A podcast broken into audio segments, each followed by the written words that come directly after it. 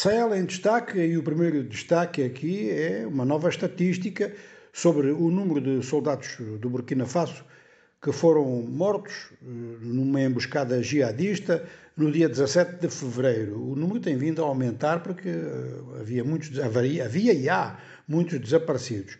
Bom, alguns corpos apareceram e o número atual é de 51 mortos soldados vítimas dessa emboscada emboscada contra um comboio militar importante que circulava eh, entre duas regiões do norte do país, eh, regiões muito atingidas pelo terrorismo, mas ainda há bastantes desaparecidos.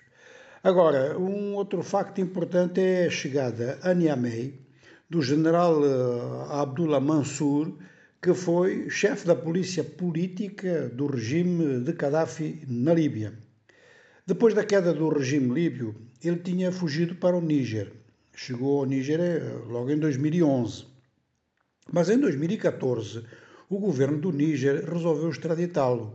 E ele foi, eh, portanto, mal chegou a Tripoli, naturalmente, que foi preso. Ficou preso nove anos, foi acusado de diversos crimes, com poucas provas, mas um chefe de polícia política de Gaddafi é claro que naquelas circunstâncias, pelo menos, não podia esperar assim um julgamento muito equilibrado, ou então uh, haviam provas uh, que eram insuficientes no tribunal normal, mas que em condições excepcionais o juiz resolveu, muitos juízes fazem isso, resolveu funcionar na base da suspeita. Foi um processo que, inclusive, teve vários vícios e mesmo grandes adversários de Gaddafi, na altura, sublinharam que o julgamento é para ser feito corretamente, seja com quem for, nem que seja com os piores inimigos.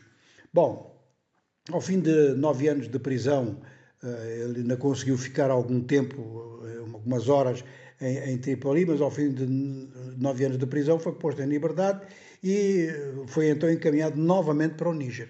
E desta vez foi recebido no aeroporto pelo chefe do protocolo da Presidência da República.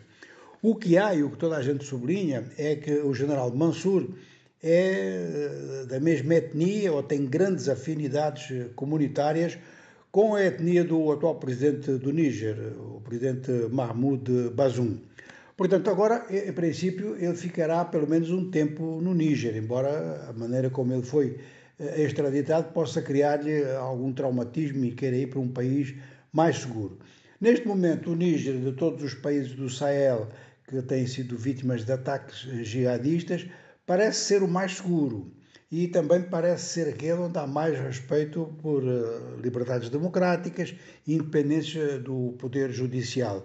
Mas esta notícia, este regresso, digamos assim, do antigo exilado ao seu local de exílio, de onde foi extraditado, naturalmente que isto chama a atenção.